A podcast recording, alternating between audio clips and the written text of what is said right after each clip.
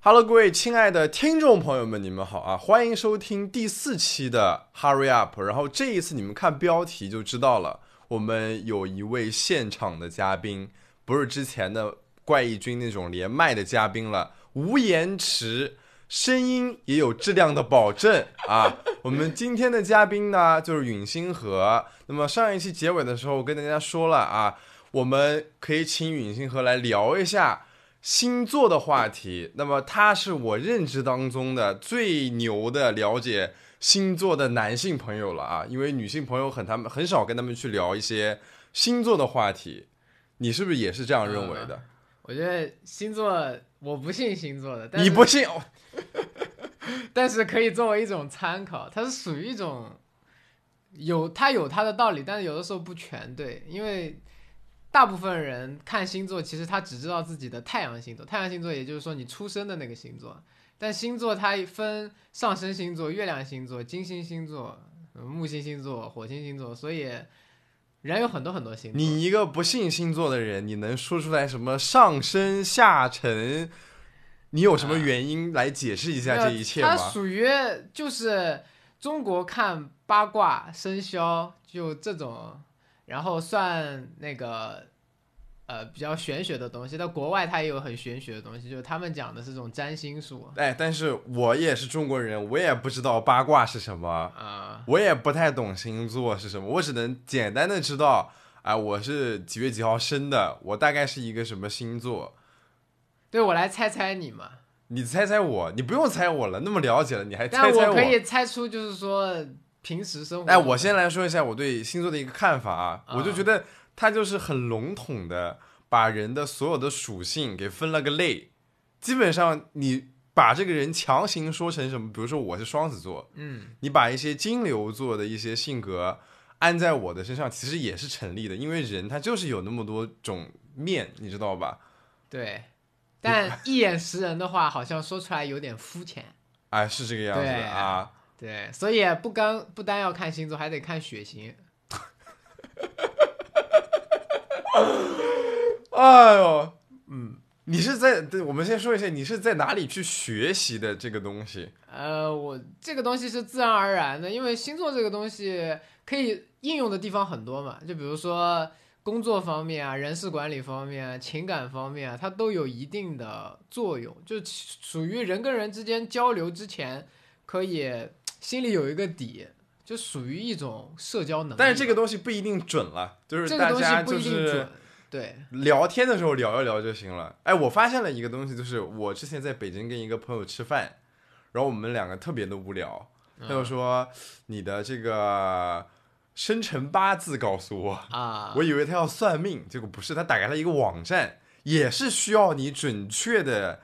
出生年月日跟时间的，但是他是算你星座的，他就算你的上升，然后你的那个叫什么下沉还是什么，月亮哎，反正就给你啊就是剖析的很全全面。但是那个东西其实也挺准的，但是也有相同的网站可以算你的八字的，但是你啊也是要输入相同的信息，然后得出来也是一个差不多的结论的。就是中啊西这一套，感觉它是互通的，你知道吧？ 硬套往你身上套，硬大套大众心理学。对对对，就感觉硬套。你一开始是什么呢？你是网网上查呢，还是就是看书看杂志呢？而你是从哪个年纪开始对这个方面感兴趣的？就是我是感觉，因为我是水瓶座的嘛，水瓶座的人其实还性格还是比较劣劣势还是比较明显，就是整个人会忽冷忽热的。大家都感觉，我也有一些时候忽冷忽热的。但是每个人忽冷忽热的原因不一样的，就是水瓶座他忽冷忽热的原因是完全一切是取决于他无意识的，他不是有目的性的，而是你不能受控制的忽冷忽冷忽热对是吗？，就是冰火的性格。真的假的？有水瓶座的朋友们可以给我们留言啊，啊是不是这个样子的？好吧，呃对，但其实你可以把星座理理解为一种不是很成文的一种自然规律，是属于宇宙秘法里面我的的这种。天哪！对，因为宇宙奥秘知识还没有到达那个领域，可能这个专业的学科还没有成立，但是它有它的道理。但是其实，如果是一个不成文的一个知识体系的话，我们应用的时候不能完全应用。我们看人的时候不能只用星座去分析别人，因为会显得比较肤浅。是这样的，所以还要看对方的家庭背景，就是熟悉了之后，我们就可以用星座来可以开启话套了题，可以开启话啊题，但是不能完全的用这个东西去评判别人，嗯就是有一点肤浅。那就给你就是假设一个情景啊，嗯，你比如说约会，约会，第一次见一个女孩儿，对，然后你会上来就先问她几月的生日嘛，然后你好清楚她是什么星座的。其实你也不是说好奇她的生日，你就是好奇她的星座，但是你委婉的是问你几月几日生日的。我一般不会拿星座去故意跟女生聊天，去跟她开启不不话题啊不你的目的性不是说是你要去用星座跟她聊天，嗯，是你要先了解她的生日，然后你啊心里面知道她是什么星座的，然后你又是一个比较了解星座的人，所以你大概知道的这个人是什么样子。你会这样吗？会，就会是是说吧，比如说我遇到了一个男性朋友，一个女性朋友，他告诉我他是一个狮子座的，那么我心里面就会，因为你懂这个星座这个东西，你会无意识的就习会把他生活的习惯往上面套。但是你根本就不了解这个人，因所为以你第一次约会。对，所以应该是顺序应该是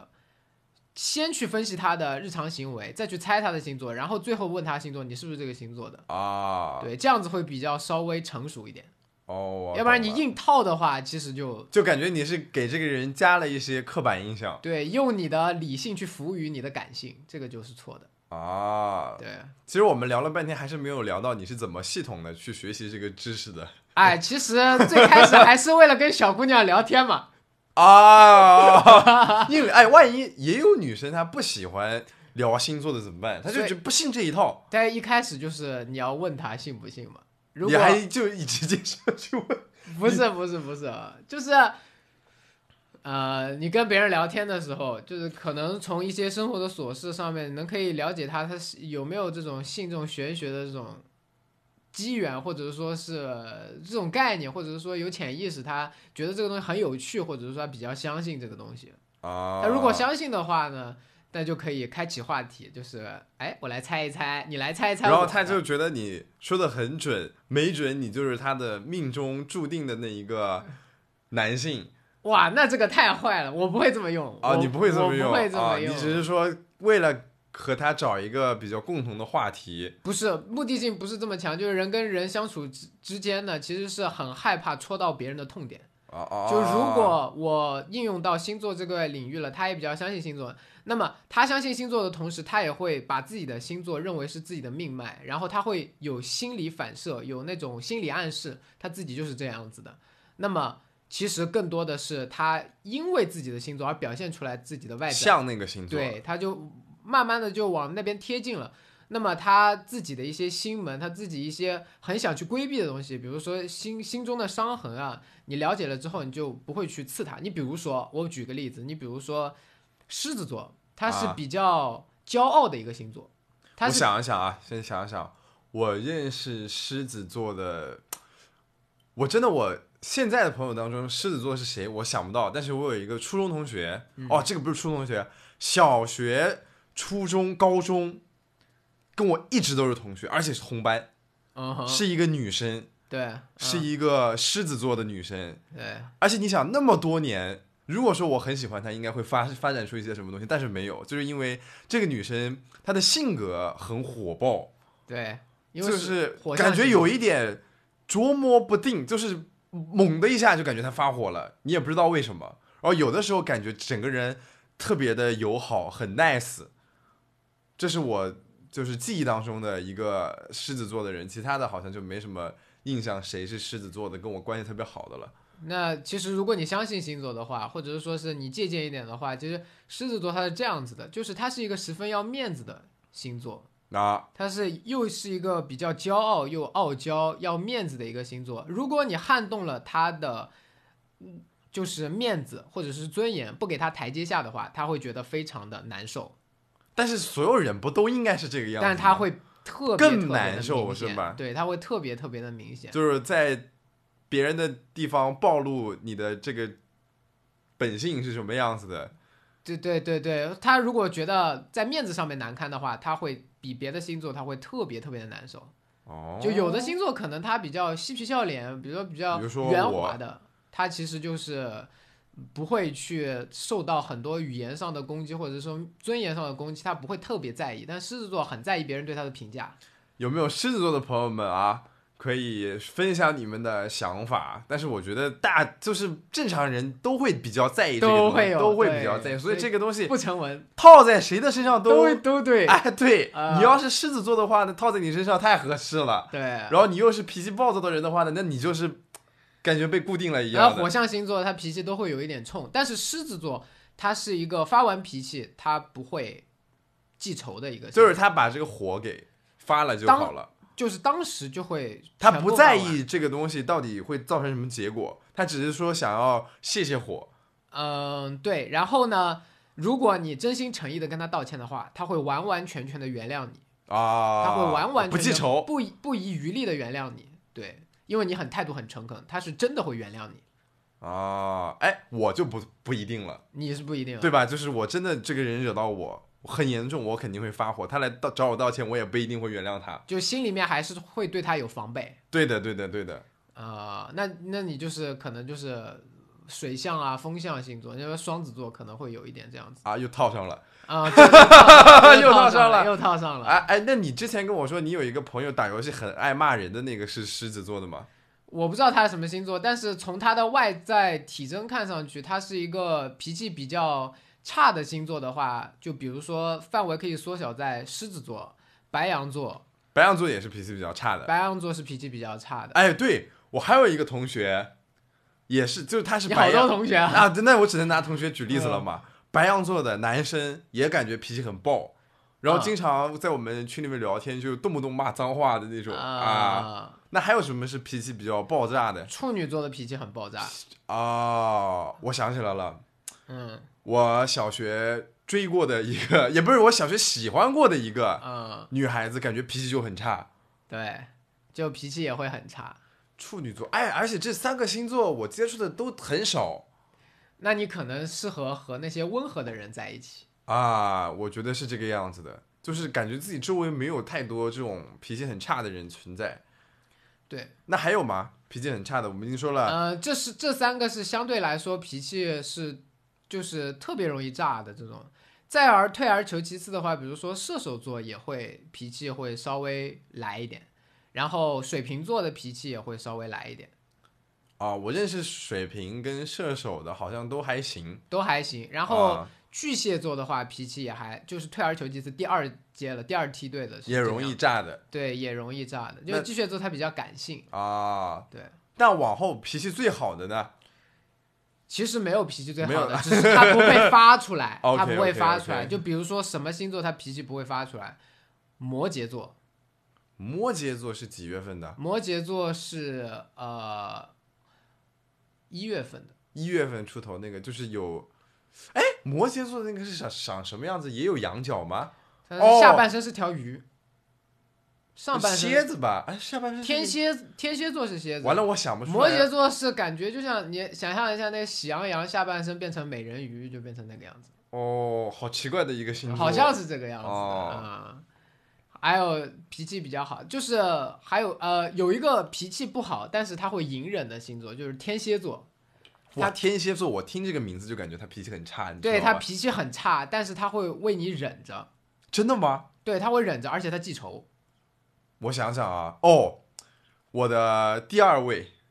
啊，就是天蝎的，啊、我们俩谈了没有？我看看啊，一周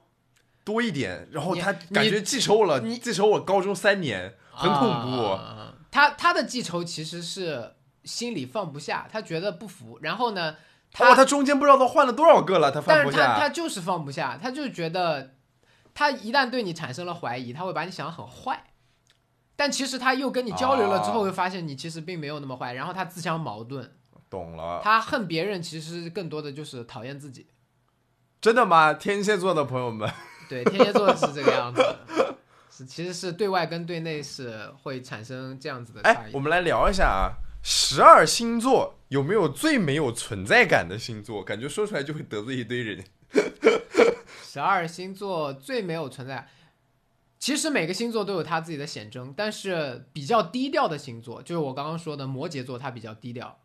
啊，就是摩哎真的，你一说我都没什么印象。对，摩羯座比较低调。摩羯座其实呢，嗯、它是属于如果让他上台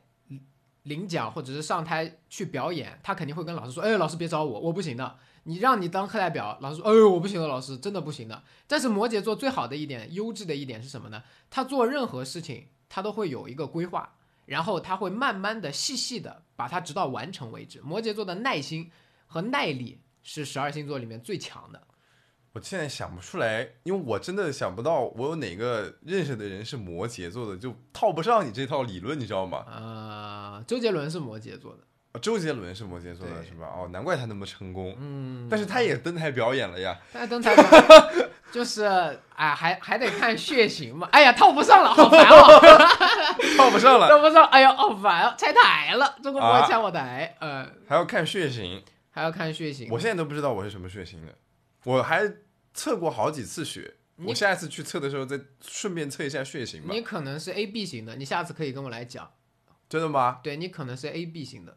我想想啊，我爹妈有一个人是 A B 型的，那我也有可能是 A B 型的，对吧？嗯，好像是这样子。这我没有很多研究，但是我觉得你是 A B 型，因为 A B 型其实是一个最后喜欢做决策的人，就是 A B 型他是，呃，比如说两个人辩论，他会听嗯哼嗯听哼左边怎么说，然后听听右边怎么说，然但是后我他觉最后得大部分人应该也都会这样，我是这样的了。但是其实像 A 型血跟 B 型血还有 O 型血它是不一样的，O 型血是最远古的一个血型，就是最远古最早哎的你一个这个感觉就是先有的 O 型血，O 型血是一个大家族，后对面出现了分裂出来的， A 型血，我说我不在你这里待了，我走了，啊，然后又出来一个 B 型血，然后这两个家族又结合在了一起，又变成了 AB 型血。 啊没有 O 型血它是一个远古血统，就是它这个血我只知道 O 型血招蚊子叮，可能就是蚊子很喜欢这种香味吧。O 型血它是战士血型，它是挑战血型，就是挑哎，什么叫挑？哪两个字？就是它只服从于道理。如果你指责他，你没有道理的话，他会来反抗你，他很容易跟老师做顶撞。那不大家都这样吗？不是的，像 B 型血跟 A 型血就属于相对保守的，老师骂你，就是我比你高，就是我比你，我是你的上级。虽然我，就算我道理是错了，A B 型血的也不会干一些什么。 B 型血的人会接受错误，然后会沉溺在错误的悲伤里面。他不会去反驳，他是是也不会老师去说错了。 B 型血他容易叛逆，就是你如果骂我，我就要把事情反着干；但是你夸我，我会把事情做得很好。A 型血是任劳任怨的血型，就是属于努力工作型的。你就比如说想象成《西游记》里面的沙僧，就是你指责我的话，我会好好的改进，然后去做得更好，是这个样子的。真的，我第一次听这个。呃，你你可以去，你可以网上看一下，都是这么说的。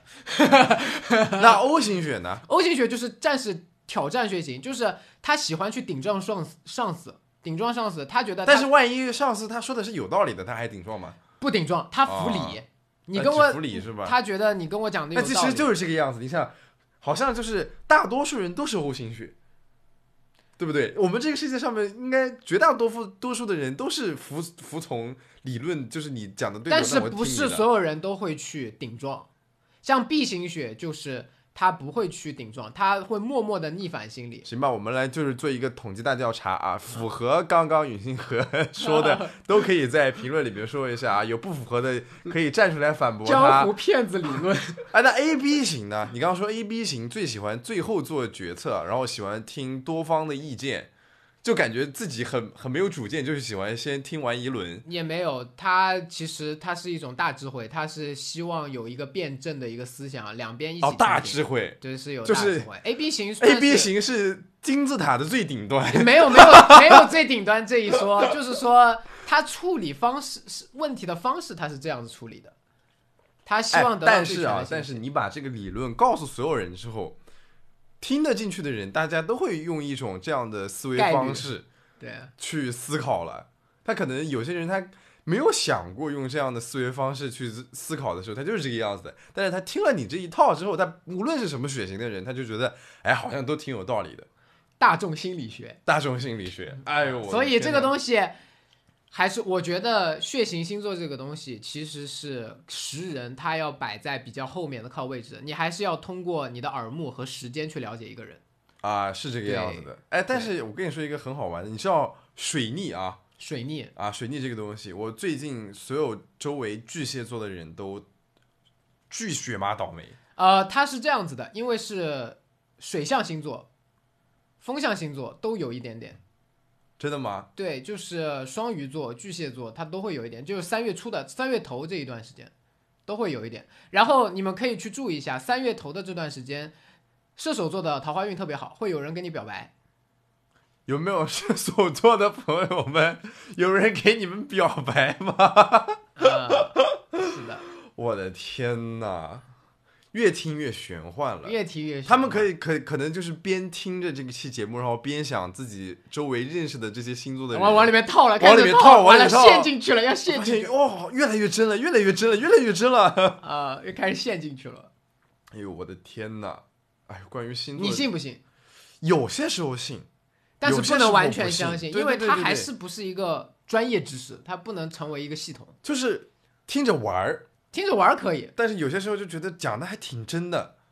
嗯，但是完全相信的话，其实就是被他控制了。哎，你像我奶奶那一辈，就是信的那个生辰八字，你知道吧？啊、就是甲乙丙那个什么什嗯这我么，不了解，你不了解是吧？啊，但是其实有一个黄历，黄历，你知道黄历吧？嗯，就是他会，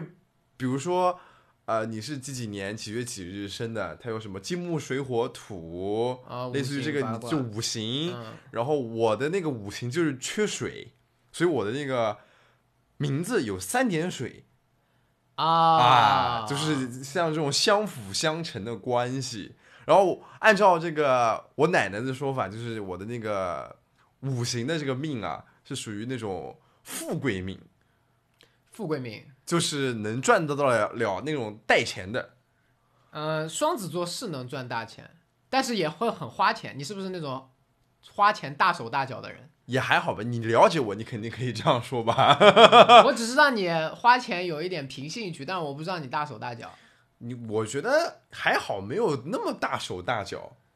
嗯，就是比如说你消费的效率是什么样子？就比如说啊、我觉得这个东西我很感兴趣，我立马就会下单。有的人会放在购物车里面放很久，我以前是这样，嗯我以前是看着这个觉得好有好好好玩，然后好有意马上思，就买然后就了马上买了。现在不是，现在就是先看看收藏，嗯，然后过了一段时间之后再回来看，就是再决策这个东西那要你不成要。长了，你成熟了，那我觉得就是大家成长的一个历程吧。不是所有人都是这样的。然后大家听了这期节目之后，他就觉得可以这个样子了。嗯，那就变成心理暗示了。就比如说大家都小的时候，我们控制变量一下，大家控制变量法一下，大家都小的时候，你比如说像摩羯座、处女座、金牛座，他考虑的就是性价比，他们考虑购买东西，他我们没有考虑钱的是时候也考虑性价比的，嗯，他们有钱，他们也考虑性价真比的吗实用、性价比。哦对，风象星座的人考虑的是审美，然后好看的东西、漂亮的东西，然后华丽的东西。我是风向吗？我是风向双子属于风象，哦，我倒不不是很喜欢华丽，但是我喜欢好看。好看、啊审美，就是风象代表就是审但美。是大家都喜欢好看的，不是的，就是你四个里面你要挑，就是排排序的话，风象是绝对会选优先选择审美。嗯，但是水象它不是，水象它是心思缜密的一个星座，它要挑选的一定是一个有意义、有价值、有纪念意义的东西。比如说你送礼物，你送水象，你送他一辆豪车，他不一定会特别特别开心，他可他能要就觉得这个东西在他一定心要中有分量。对，而且是你要真心实意的要送给他。哦但是水跟火又是彻底反过来的，火象哎，你等一下，水象、风象啊、火象、土象，土象，对，还有没有？四个门派没有了。那不是又扯到金木水火土了？其实就是离不不开，这不一 样，这离不不一开样。中国的这五行，你哇，知道吗你你强行套到我心上 离不开这个五行，你知道吧？就总总的感觉是这个样子的。 哎，啊还有一个啊，就是我刚刚说到了，就是一个人的星座，比如说你这个什么，你是水水瓶，瓶座，然后我上次跟我那个北京那个朋友聊到，就是他那个是会聊到你的人生以后，就比如说大概过了四十岁还是多少岁，你的星座会偏向做另外一个星座的上样升星座，啊啊，这种是又是一个怎么解释的呢？嗯，太阳星座其实就是你小的时候，你最原本的，因为太阳是一颗最大的一颗怎么说恒星，嗯哼，就是它主导的是你最重要的一个地位，但是上升呢，就是代表着你人到了中年，你成熟了之后，因为你的太阳星座也有命门，也有短板，所以你的上升星座呢会变成以后别人是怎么看待你的，你的外在表现。就比如说我的哦上升星座是天蝎座，天蝎座是一个寡言寡语的人，不善于表达，但哇是心思缜密的人。你不善于 所以我小的时候善于表达，但是我中年的时候我会懂得闭嘴。哦，就现在其实你说的很多。对，好，我们再等二十年，看一下允星河以后的话还多 不以后多？还是不是个哑巴？对对对对对对对，那可能为了完善他这个上升星座的人设，你故知道意吗？要装作一个哑巴。故意装作一个哑巴也是有可能 的。哎呦，我的天呐！是哎的，其实哎，你这就是这个星座什么上是按照整个太阳系来算的，它是有一个星盘的。太复杂了。然后其实你比如说你星，说谁发明的这个玩意儿呢？呃西方人发明的，我也不知道，反他正是一怎么种，想出来这个东西的？反正它跟天文学有关系。他是有多无聊，就是看到星座要往人的身上套。嗯，他可能是一个，我我打个比方，他可能是一个研究天文学的人，但是他不懂得社交，然后啊他没有什么社交的能力，然后他就运用自己专业领域的知识，忽然天天试做试验做试验，忽然发现了一套理论，然后他就用这套就理把论人的所有的行为、很性肤格浅的就把它去给它套分成上了12套套上对，哎，星座可以算命吗？好像算不了吧？只能作为一种参考，啊，可以算命。它你的星盘是可以算你未来五年之内、四年之内你基本上的事业运、感情运，还有一些身体健康啊之类的。哎，所有东西这种偏玄幻的东西，都会牵扯到你的未来，好像就但是是可以算。但是我个人认为是，如果你这个时间线拉得更长的话，其实就没有办法去确切的，因为未来它是可哎，你变说数你你说对，就是因为这个是可变的，它是不固定的。对你想，有个人去算命，他去算手相也好，算星盘也好，嗯哼算这个生辰八字，可能就跟这个手相差不多了，都告诉他他未来是个大富翁，他可能会这个时候就突然懈怠了，说上天就是这样告诉我的，我是大富翁，然后慢慢的他就不努力了，嗯，然后也就一一路走下坡，那就完蛋了，就哎但是被万星座控制了。万一他就是觉那个时候就开始自暴自弃，就是说上天什么都是假的，然后突然有一天路上捡了一张彩票中奖了，你这个时候怎么来判定这个东西？所以这个东西就很玄幻，我哎觉得就很很玄幻哎扯淡，真的是。未来是，就是，其实你的命运其实更多的来自于你生活的一些性格。你、哎，但是你有没有怎么做事听情听过一种说法，就是很多人年轻的时候嗯都是不信宗教，也不信这个什么星座，也不信这个乱什么都不信，嗯但是随着年龄的增长，就是肯定会有一样信的东西的，对就是见得多了。对，呃有，人知道看的面多了，相，有的人看面相，有人看星座，有的人看生辰。对的，就是一开始是不信的，但是有的时候真的遇遇遇上了一对牛一一个牛的大师，嗯，就发现这个大师讲的什么都是对的，你那个时候可能就开始产生怀疑了。我个人的想象是这个样子，就是你在成长的过程中，尤其是踏入社会之后，你会经经历很多的苦难。嗯当你的心力憔悴衰竭的时候，你其实是极度需要一个信仰去支撑的，你需要不要一然个你依就靠是吧对你很你很累，所以你不管这个东西信不信，你可以挑一个你最相信的东西，然后去用它来支撑你的心灵。或者说来归宿一下自己对，啊，会约束一下自己。比如说我是水瓶座的，我对人忽冷忽热，所以我就要把这个缺点稍微改掉，要不然别人会觉得我很自私，只照顾自己的心情。你真的有忽冷忽热吗？但是水瓶座忽冷忽热，其实它是有原因的，你不是之前说没有原因的吗？ 最开始 就你是这个答自己得一看水瓶座这个忽冷忽热啊是没有办法控制的，然 后就是一开始大家都认为是没有办法控制，但是最后我总结出来，为什么别人会觉得我忽冷忽热，嗯，是因为我在专注的做视频，或者是说工作，或者是学习的时候，我不希望别人打断我，所以我看到的消息我都不会回，因为我一段时间内只能做一件事情。我也是这个样子的，我是没有办法，就是说分心去做事儿的。我有些时候是看到消息了，我想着要回，但是我那个时候在忙其他的事儿，然后我过了一段忘时了。间，你以为回了，但是没有回。对对对对对对对，啊会经常发生这样的事情，对就是看了一眼，就是我等一下回吧，然后忘了。嗯，我觉得很多人都是这个样子了。对，很多人都是这个样子。就是大现在众心理学总结下来，就是感觉人跟人之间是差不多的，人家还是要用耳目跟时啊间去对了对解对别对人。对对对，感觉就是大家没有什么特别的。它只是一个，我觉得最多只是一个，你比如说跟人聊天的时候，它是一个谈资，是一个有乐子的事情，但是不能作为一个嘖核心的观点去分析别人。然后我觉得人如果没事儿去分析别人的话，我觉得这个人也挺糟糕的，就没事儿。哎，这个人是狮子座，他一定会干嘛干嘛干嘛的，哎，但是你有看到会那让是别什人很么？难受。呃，微信朋友圈这个几块钱啊，算一次啊，这种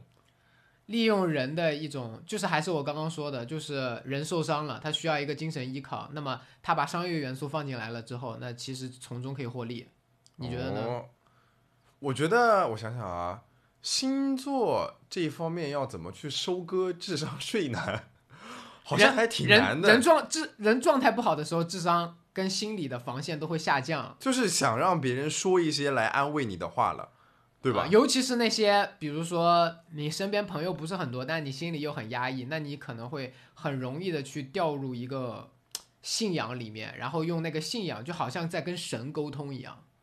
就感觉有人是真的了解你，然后还能帮你预测一下。对，然后有的时候其实是觉得自己犯了错，但是我性格是这个样子，所以我没有错。太难了，人真的是一个很复杂的生物。哎，你说这一套，哎，关键是什么呢？嗯，就是虽然说我们说这是玄学，玄学说着玩说着玩，嗯但是东方跟西方的有些时候它就是互通的，你知道吗？就它算出来的结果是一样的，这个东西就很玄幻了。它其实就是一种客观规律嘛。哎，就不你一硬定说的，话不一，定的，就是你想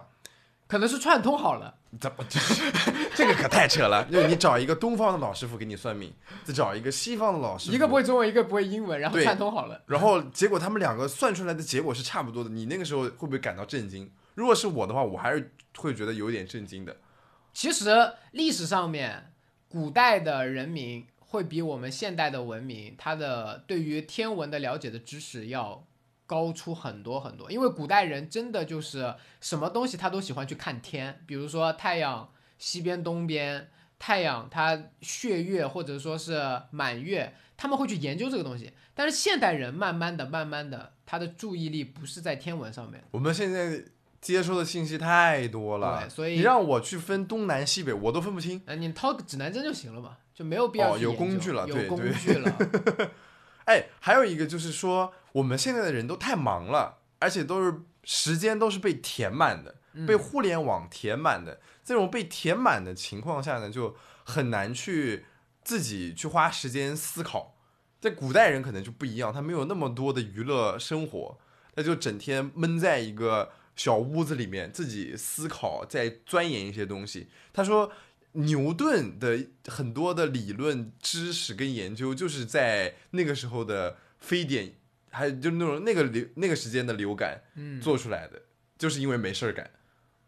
呃，西东想西想，然后去抛出理论和猜，就是怀疑、猜疑这种很正常，我感觉都是这样子。这其实是一个环境问题，啊，就有一个适合静下心来的环境的话，其实都是对知识文化发展都是有好处的。就如果说，呃，牛顿那个时候，牛顿其实涉及的东西很多的，就是数学他也涉及，天文他也涉及，哎，你物理知他道也，涉及，他学很多东西。牛顿其实是一个学的非常杂的人哎，你知道在牛顿的那个时时时间点啊、啊，科学家这个名词还不怎么广泛出现。那个时候，牛顿这个样那样的人，你知道叫什么吗？嗯，叫炼金术士。 真的，真的，真的，真的，真的，真的，搞真的化学的，哎，是因为就是做一些研究啊，然后为了这个皇室啊之类的，呃，啊，叫炼金术士。呃，就是搞化学的，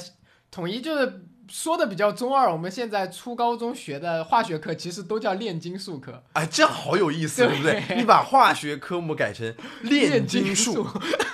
大家的学习欲望没准就增高了。体育课改成肌肉增长，那我估计不太行的。语文语文课改成古法，数学课改成逻辑与呃序列。那小学还接触不到序列这个东西。对，但是逻辑嘛，先跟你讲逻辑，然后讲序列。英语改英语改成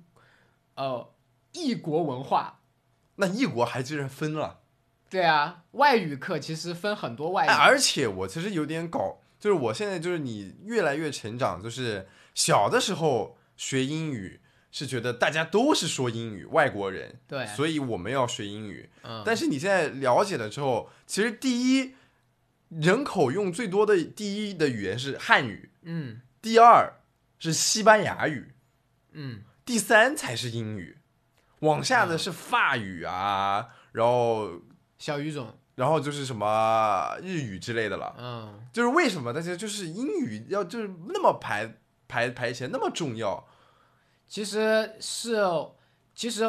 我这么举一个例子吧，就比如说我们国家跟国家之间的语言不通的话，那么谁去填充我们之间跟别的国家去交流的一个渠道呢？当然，我们每个人都具备这种能力的话，我们可以去传输异国文化，我们去可以欣赏别人欣赏的东西，我们可以去了解别人获取的知识，我们的人类的社会文明进步可以更快、更迅速的发展。哎，但是还有一个很好的，就是有很多的文章也好，还有一些论文也好，还有一些研究也好，都是要用英语去看的。就是你看一些原本的，就比如说我们中文有一些中国有一些什么小说啊，都是译本嘛。但嗯是你去看那些原本的英文文本的时候，你会感感觉意思是有一些不一样不的一。样的，因为你经过翻译是有人会主观加一些主对观的东西进来的。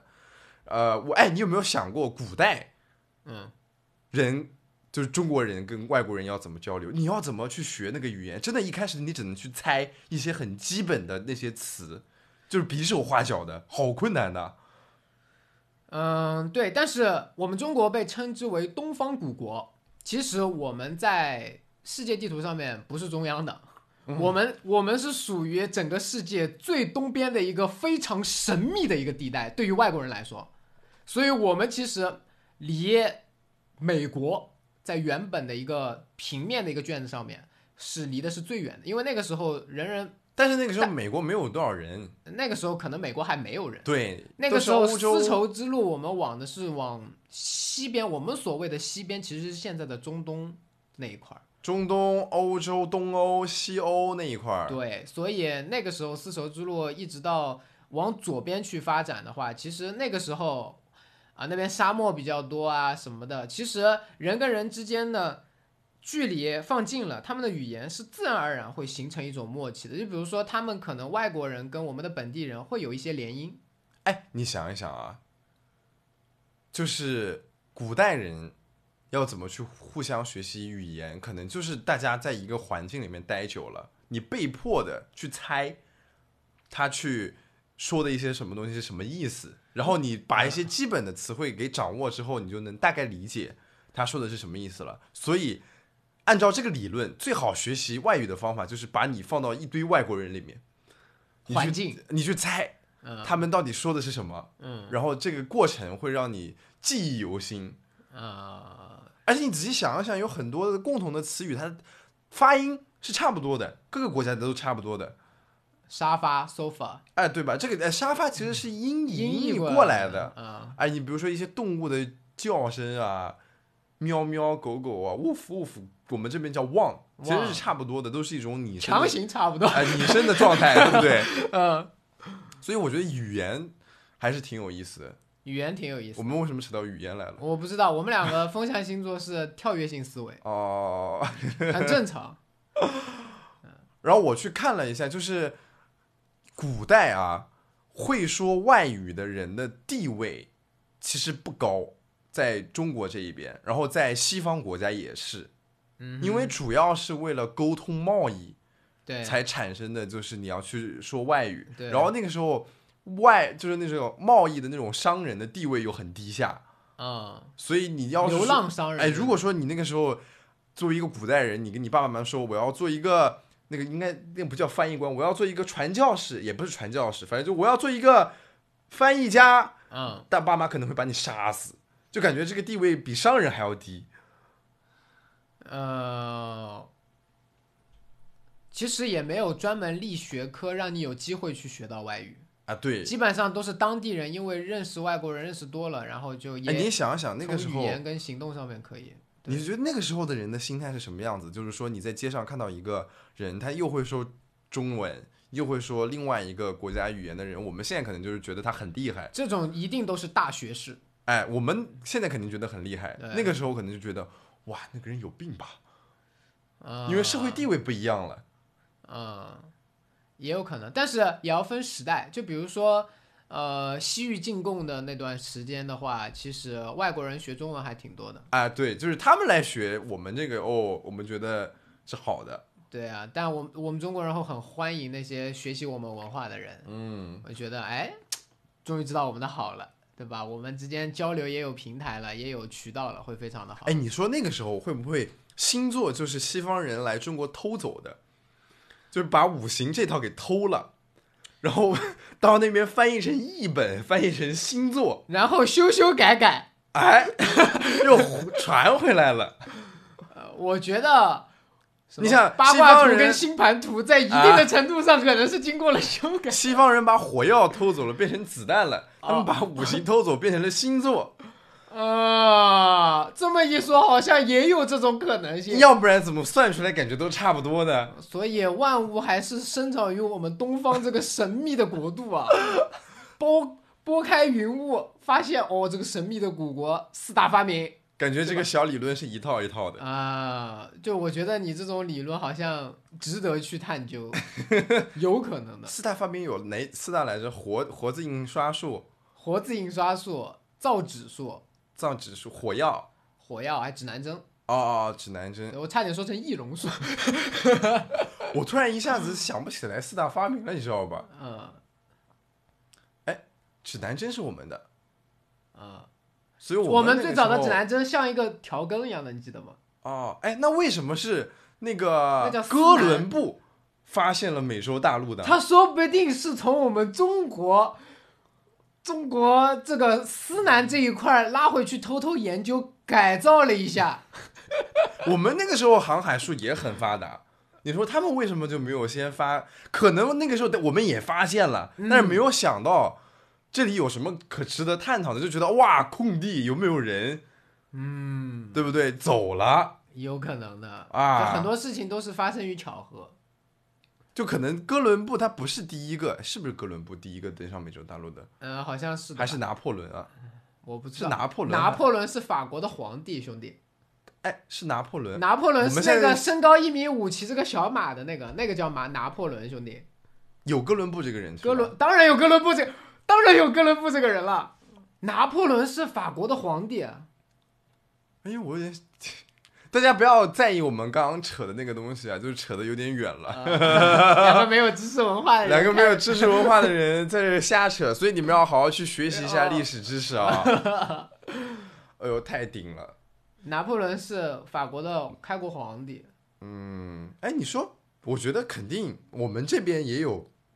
比牛顿研究更早力学的一些数学家，只是他们就不爱不爱宣传这个东西，就是自己研究的出来，或哦，者得不到重，视。研究出来了，那有什么用？就放在那儿了，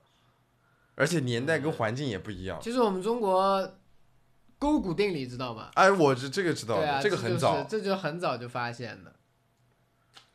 可能国外也同后面或者是提前也发现了吧，但是其实这这是一些物理的、数学的客观规律，客观规律总有一天会被对，人他掌会握会被人找到的。哎，你对说那些研究星盘星象的人，古代的时候也没有望远镜，他们怎么学的？而且怎么去命名呀？啊太牛了，这些人。哎，嗯仔细想一想，感觉现代人都很蠢。现代人就是你想老祖宗留下来的东西都多么的奇妙，啊，但很多理论都被否定掉了呀。但是也有那种，就是你在刚那个时候的环境下，你怎么去想那种东西，其实很难。你要把这种人放在我们现在的社会，那他得多无敌。就是你意思就是说，古代人要比我们现代人要聪明得多。感觉是这个样子的。但是你想古文字是他们搞出来的，嗯，而且你想一想，我们古时代大家都感觉是能歌善舞的人都还挺多的，对，现在就是大家找找十个人，可能八个人五音不全的，类似于这个样子。其实你要这样想，就是从能把一个虚无的东西，能把一个看不出的原始材质变成工具的第一个人，他必定是一个伟大的人。但是不代表我们现在利用工具去完善我们生活、造出更好工具的人是比他们差的。其实你更注重的是能把一个原本木头它做成了斧子，它是一个很伟大的一个人，他是第一个发明的人。但是我们把石斧做成木斧，呃，做成铁斧，做成就不锈钢的，随便什么样子的斧子，更加钢筋的这种、合金的这种，它其实也是同样伟大的。哎，就感觉他们之前的努力就是让我们积淀就是这一代的人生活的更好，更好，对吧？然后我们现在的努力是要未来没有，我的们现在努力就是浪费环境资源，破坏未来，未来的人就没有未来了，就所以，我们今天的主题是从星座和八卦聊到中西方的文化差异，最后聊到中西方的经济，然后到理论知识，最后聊到环境生态问题。哎，其实你想，我们这就感觉我们这一代人就很爽，嗯因为我们感觉又享受到了世界互联，嗯，又是探究宇宙，就感觉什么都可以看得到一样的。而且，但是我们又在大量的消耗资源，就感觉子子孙孙出来之后，这个地球的环境已经会很恶化了。但是也不一定，因为古代人让他们想未来几百年，他能想到手机这个东西，他想不到，对他觉得这个东西是不可能的。对，没准我们现在发现的那些 UFO，就是未来穿越过来的人类，只是样子变了，你知道吗？就比如说未来一千年，地球已经不适合生存了。第生四维度的人，对，你看，不不是第四位，就是地球已经不适合生存了。啊，然后那个时候也有足够的科技支撑人类去各个星系发展了，嗯这个样子就出现了不同的分支。嗯对吧？然后，因为你生存的环境不同了，然后所以那个时候的人的体态跟形态都发生了变化，发生了但剧烈的改变是长得还差不多，嗯，一个头，嗯然后两个手，两只脚，嗯然后他们为什么回来，就是因为来探寻他们最开始的起源，因为你飞来飞去，飞来飞去，你那些记载呀、乱七八糟东西都没有了。啊，就其实 UFO 并它不其是实外星生物，还是我们人类本身。他其实就是一个代课老师带着他的学生过来上历史课，来看看啊，这就是几亿年前的我们哎，有原有始社会，哎，给你们看到了啊，就是这个样子，有可能是这这个样子的，哦、有可对不能这对？样子啊的，哎，或者说是他们就是发展到一个更高阶的阶段了，嗯但是也找不到原始的一些自己的基因，可能要做一些新的研究、嗯，来穿越回来。或者可能是他们得了一种很研究的、很严重的疾病，需要我们原始的血血统做成血清来帮助他们治疗。哎，所以你想想，人类在整个宇宙当中就是孤独的，没有外星人，只有未来的自己。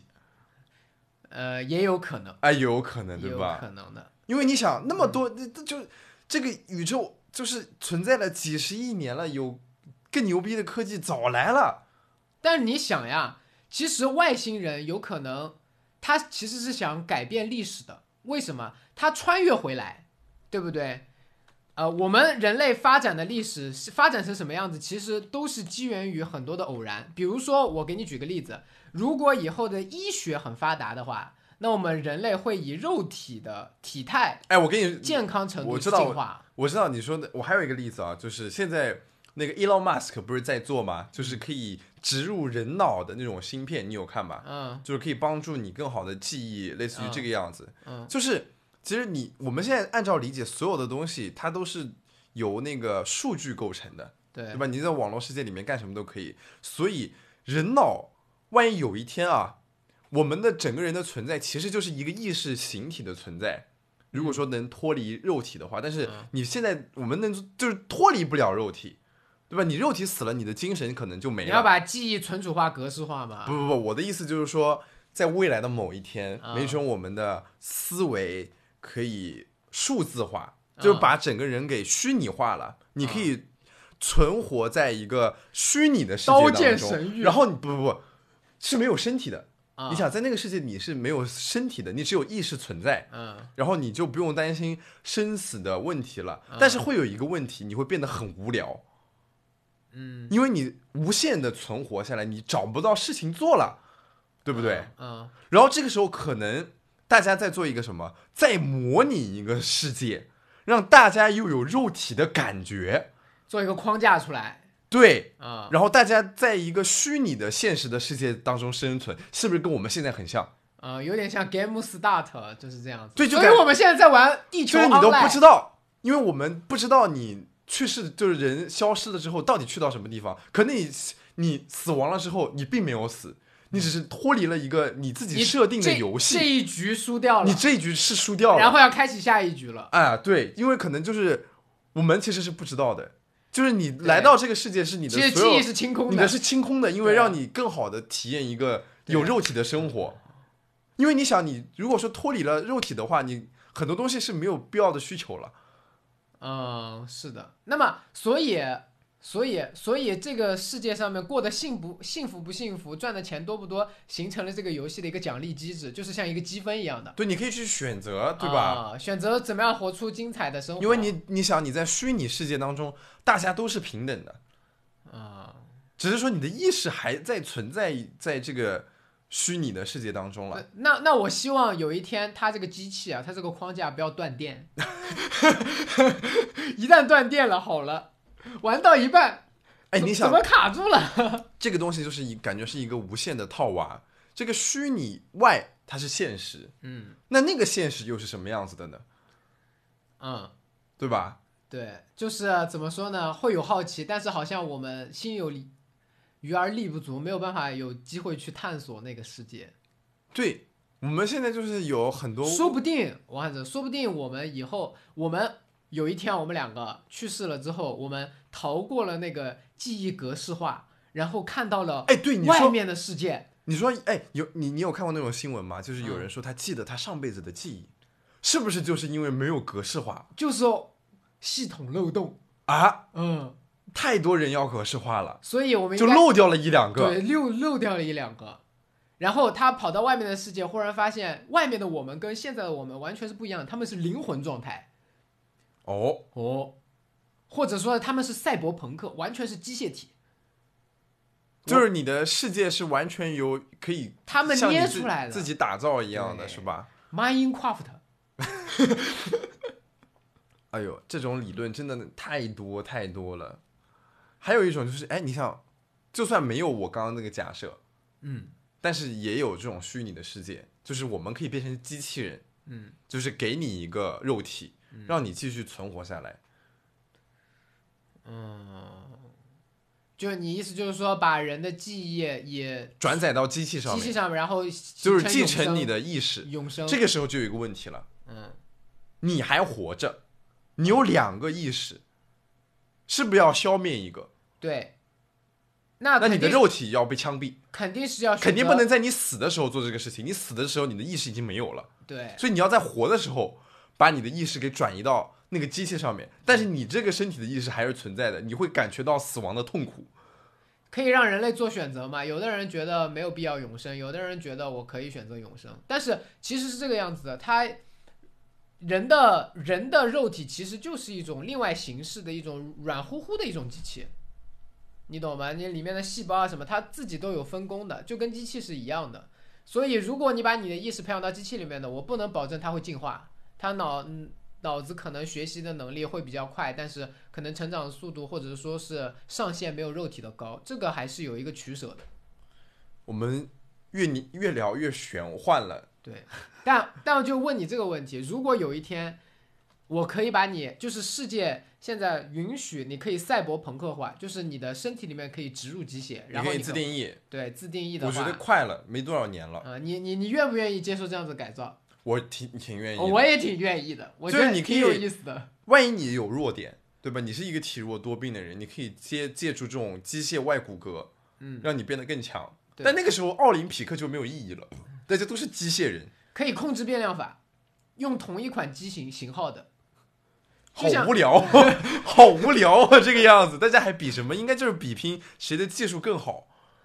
嗯，就是现场可以用运用自己的一些机械的一些能力。就你看过那个，之前有个电影叫什么《天使》什么，是是是，啊、天，呃，呃，呃，Netflix 上面那个吗？对对对对对，那个要出第二季了，啊、 《爱死机器人》对对对对对，那个剧非常好看，推荐大家去看一下。对对对，就是它里面有很多新颖的观点和未来的一些可能有一些漠视，有一些比较好的一些。哎，我就特别喜欢看这种憧憬未来的东西，就感觉哪一天我我就可以接触到这种东西了。那我们回到星座专哎，题，你你我们啊想一想， 你等一下，那古代人是怎么憧憬未来的呢？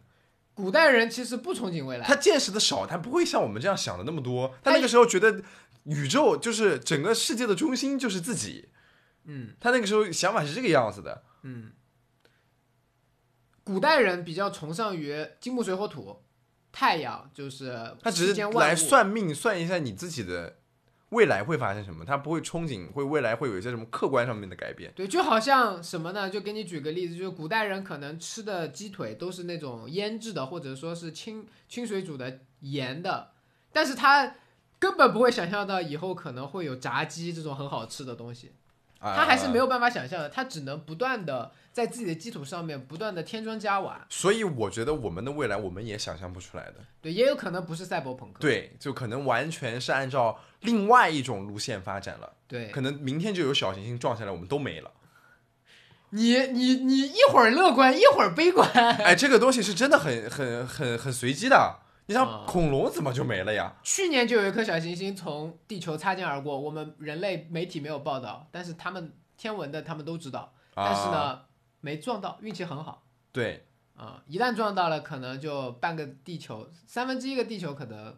就要受到一些影响，生态会破坏。就是人类这个，我觉得人类这个种族要想继续能延续下去，就真的是一是个很运气好的事情。就是先要发展科技，要赶快逃离这个星球，去各个星系发展，因为说不准哪一天又像恐龙灭绝一样的，你都不知道恐龙怎么灭绝的，因为考证不出来现对，在。考证不出来。就是又发生一件这样的事情，我们像人类这样的，就就就生活在地表的这种憨批生物，嗯，也没有，你看这个皮肤拿起尖锐的物品刮一下就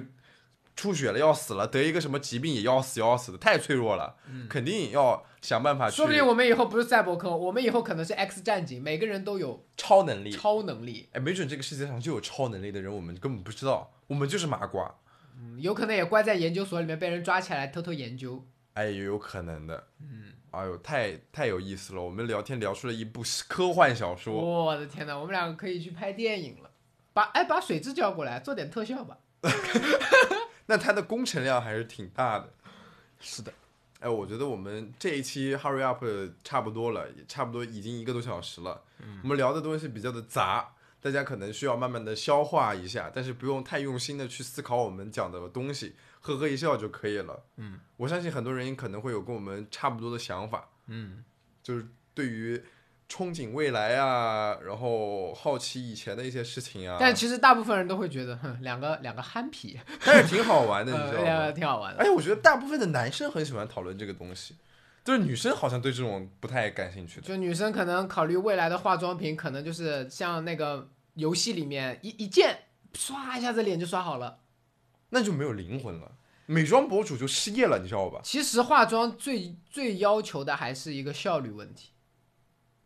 但就是是方便是最好的。你要根据个人的这个脸部特征去化妆，就像你美颜一样的呀，你可以自己选啊，然后啊你、自己去你选自己去在手机上面画，然后它会显现在你的脸上啊，你往脸上贴一层透明的像面膜一样的东西，那这这个科技出现了之后，有两种情况，要么就是化妆师这个职业消失，要么就是化妆师这个职业变得特别的吃香，因为你你这个东西就是一个统一化的化妆师直接变成了绘画师哦，哦、有道理的，对啊，人体彩绘，你这个就有点偏了，搞黄色了一下 子啊。好，我们这一期的 Hurry Up 啊，也就先到这了啊。那么嗯我们下期 Hurry Up 再见吧啊好！我们云星河，我们可以之后再多请他来录几次的播客，因为我们其实就瞎聊，不知道聊了什么东西，还挺好的是，而且我过来还很方便，这是最关键的。啊。你过来最方便了，这是很关键的一个事情。他走路就十分钟就走回去我真 走了。回去了，好啊，那我们这期真的差不多了，一个小时了，我们下期拜拜。拜拜。